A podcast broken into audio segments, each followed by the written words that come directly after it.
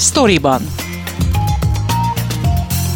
Ez a Szabad Európa podcastja, amelyben a honlapunkon megjelent cikkek hátteréről, kulisszatitkairól beszélgetek a szerzőkkel. Mivel kollégákról van szó, kérem nézzék el nekem, hogy tegeződni fogunk. Én Fazekas Pálma vagyok, tartsanak velem és munkatársaimmal.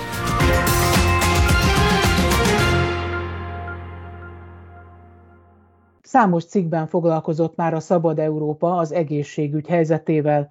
Beszámoltunk arról is, hogy a jelek szerint a kormány hozzáfogott az ágazat átalakításához, és időről időre igyekszünk bemutatni azokat a véleményeket, vitákat, amelyek ezt a folyamatot jellemzik. Keller Alánt Ákos legutóbbi cikkében azzal a rendelettel foglalkozott, amelyet november végén fogadott el a kormány, és amely szerint 2023 márciusától központosítják a kórházi laborvizsgálatokat. Mi a probléma a jelenlegi laborvizsgálatokkal? Hát egyik probléma nyilván a szakemberhiány, a másik probléma az alulfinanszírozottság, és szintén probléma részben ennek a kettőnek a következményeként a hosszú várólisták. Tulajdonképpen vettem észre, hogy ez a három legnagyobb probléma.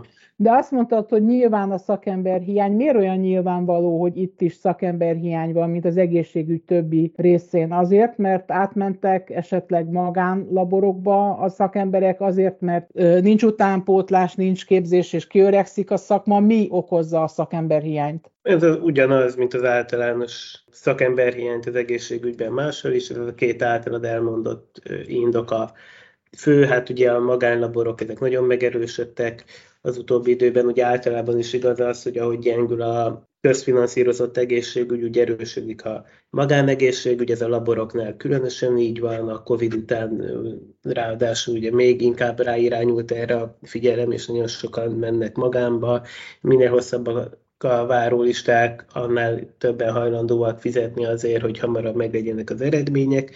A, magában ebben a kormányzati előterjesztésben is az van, hogy most 3600 fő van nagyjából, akik laborokban dolgoznak, és hogy ezek nyugdíj előtt állnak sokan, és hogy nincs meg az utánpótlás, tehát még kevesebb lesz a laborszemélyzet a következő években. Ugye ez jövő év márciusától lépne életbe ez a központosítás a tervek szerint, és a neked nyilatkozó szakemberek azt mondták ugyanakkor, hogy azért aggódnak egy picit, mert hogy ez rendkívül költséges, ez az átalakítás nagyon nagy beruházást igényelne. Ez azt jelenti, hogy az a műszaki háttér, ami egy ilyen központosításhoz kell, az nincs meg ma Magyarországon? Hát egyrészt ugye arra számítanak a szakemberek, hogy jövőre még ez a központosítás csak papíron fog lezajlani, ami azt jelenti, hogy létrehoztak egy céget, egy állami céget, ez a Nemzeti Orvosi Laboratóriumi Diagnosztikai Nonprofit Kft., ez a NOLD Kft., ami az okfő alá van mondva, és ezt fogja kezelni, ezt a nemzeti laborhálózatnak nevezett központosított laboratóriumokat is ez az okfő, ez az országos kórházi főigazgatóság, és ennek az új, a laborhálózatot eh, felügyelő szervezetnek a vezetője az a bizonyos Boér Gábor lesz, aki jelenleg más pozíciót is betölt. Igen, ő az egészségügyi fejlesztéséért és finanszírozásáért felelős helyettes államtitkár a belügyminisztériumban, és ő vezeti ezt a NOLD non-profit Kft-t is, és így ugye kettős szerepben van ennek az egésznek az élén, és én úgy tudom, nekem azt mondták, hogy ő volt személyesen, aki így házalt ezzel az ötlettel, és kezdte el tájékoztatni a szakmát arról, hogy itt mire készül a vállam, milyen központosításra, de sok részletet még nem lehet tudni. Itt valóban óriási pénzekről van szó, itt 10 milliárdos beruházásokról. Az állam 2019-ben, ugye még az a Covid előtti utolsó ilyen békeév, akkor nagyjából 60 milliárd forintot költött a laborvizsgálatokra. Ennek nagyjából a fele az, ami a kórházak által megrendelt laborvizsgálat. Ugye most ez a központosítás csak a kórházi laborokat érinti, de a, arra számítanak szakmában, hogy ugye jövőre az önkormányzatoktól elveszik a szakrendelőket, és államosítani fogják, és hogy az ő laboratóriumokat is bekapcsolják ebbe a nemzeti laborhálózatba, itt azért van szükség egy nagy beruházásra, mert egyrészt ugye ezek a gépek azért elavulnak egy idő után, és az, ennek a központosításnak az egyik fő indoka, hogy egységesíteni kell a laborgépeket, mert most ez a sok kicsi labor, most 395 labor helyett akarnak 81-et megtartani, 5 régiós központtal, és hogy azért is baj, hogy ez sok külön labor van, mert ők sok különféle labortechnológiával dolgoznak, és hogy ezeknek a eredménye nem feltétlenül hasonlítható össze, és hogyha mindezt egységesítik, akkor azzal is lehet spórolni, mert nem kell új vizsgálatot kérni, mert minden ugyanolyan lesz, és össze lehet hasonlítani egymással az eredményeket. Tehát ez szükségesé teszi egy teljesen új és egységes géppar beszerzését. Ez az egyik indoka annak, hogy miért lesz ez sok pénz. Ugyanakkor volt, aki nekem azt mondta, hogy igaz, hogy nem feltétlenül hasonlíthatók össze a különböző technológiával készült, akár mondjuk hormonvizsgálatoknak az eredményei, de egy gyakorlott orvos azért ki tudja olvasni, mert ott vannak a normál értékek, és tudja értelmezni akkor is, hogyha különbözőek a számok. Tehát, hogy ez önmagában nem feltétlenül indokolná azt, hogy itt központosítsanak és létrehozzanak egy egységes abort. A másik nagy költség itt ez a logisztika lesz, mert ugye azt írják, hogy a vérvételi helyek száma nem csökken, de hogyha viszont a laborok száma csökken, akkor ugye többet kell utaztatni a mintákat, és ez egy komoly kihívás, mert van olyan minta, amit hűtve kell szállítani, van olyan laborvizsgálat, amit nagyon gyorsan el kell végezni, tehát ez, ez, ez, logisztikailag ez, ez egy nagyon-nagyon komoly kihívás, hogy állandóan ott legyen a vérvételi helyeknél, egy autós sofőrrel, akár 0-24-ben.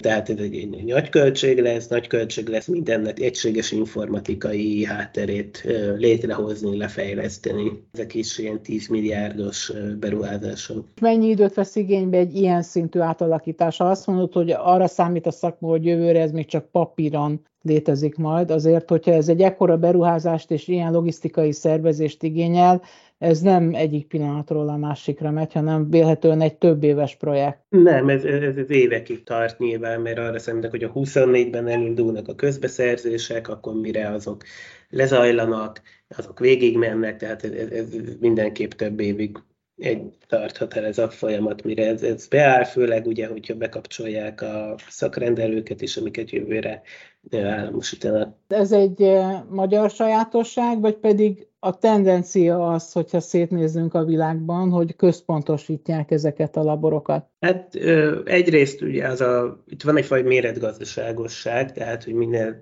több, mint amegy be egy laborba, vagy minél nagyobb egy labor, annál kisebbek a fajlagos költségek, és annál jobban megéri, tehát ez a központosítás irányába hat. Ugyanakkor hosszabb távon, mert vannak ilyen kicsi gépek, amik ilyen betegágyi tesztelésre alkalmasak, és ez azért jobb, mert nem kell hozzá külön laborszemélyzet, ott rögtön bizonyos vizsgálatokat azonnal el lehet végezni, házi orvos is meg tudja ezt csinálni.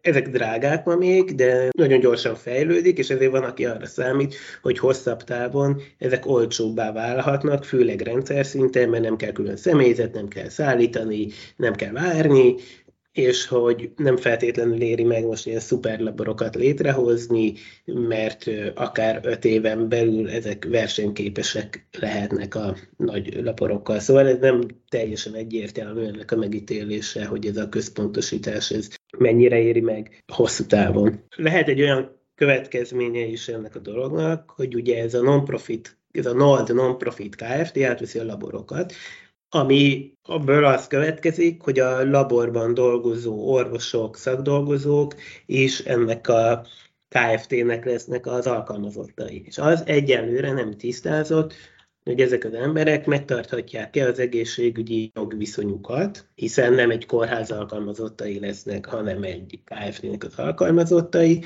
és ennek például későbbi béremeléseknél lehet jelentősége, mert ők ugye kikerülnek, akkor nem egy kórházi személyzet lesznek, hanem, és ugyanez a probléma jön elő egyébként a, aznál, hogy a tartós ápolás ágyakat is kiszervezik az egészségügyi rendszerből, és ugye a szociális szféránba kerülnek át. Ottani ápolók is kikerülnek az egészségügyi jogviszonyból, és ez ugye egy kevésbé védett, kevésbé kis alacsonyabb presztízsű státuszba kerülnek át, és ugye ez később problémákat okozhat nekik, nem kapnak meg azokat az előnyöket, ugyanazok, ugyanazért a munkáért. Tervezel még foglalkozni ezzel tovább, hiszen ugye a szakma hiányolja az egyeztetést, a szakmai egyeztetést a kormányal vajon. Elképzelhető -e, hogy ezúttal lesz ilyen, hiszen a tervek szerint már jövő márciusban ez hatályos lenne ez a rendelet? Hát a szakma nem csak az egyeztetés hiányolja, hanem úgy részleteket is, mert ugye minden azon múlik, papíron ez egy jól hangzó reform lehet, de a gyakorlati megvalósítás a kérdés.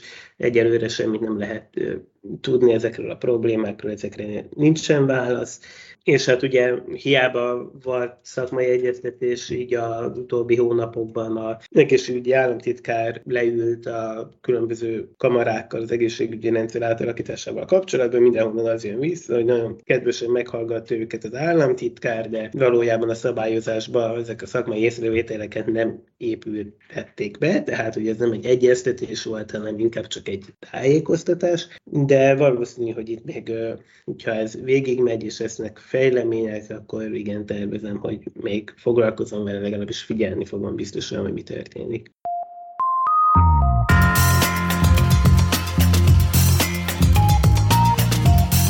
Ez volt a Storyban, a Szabad Európa podcastja, a honlapunkon megjelent cikkek hátteréről, kulisszatitkairól. Én Fazekas Pálma vagyok, köszönöm figyelmüket munkatársaim nevében is.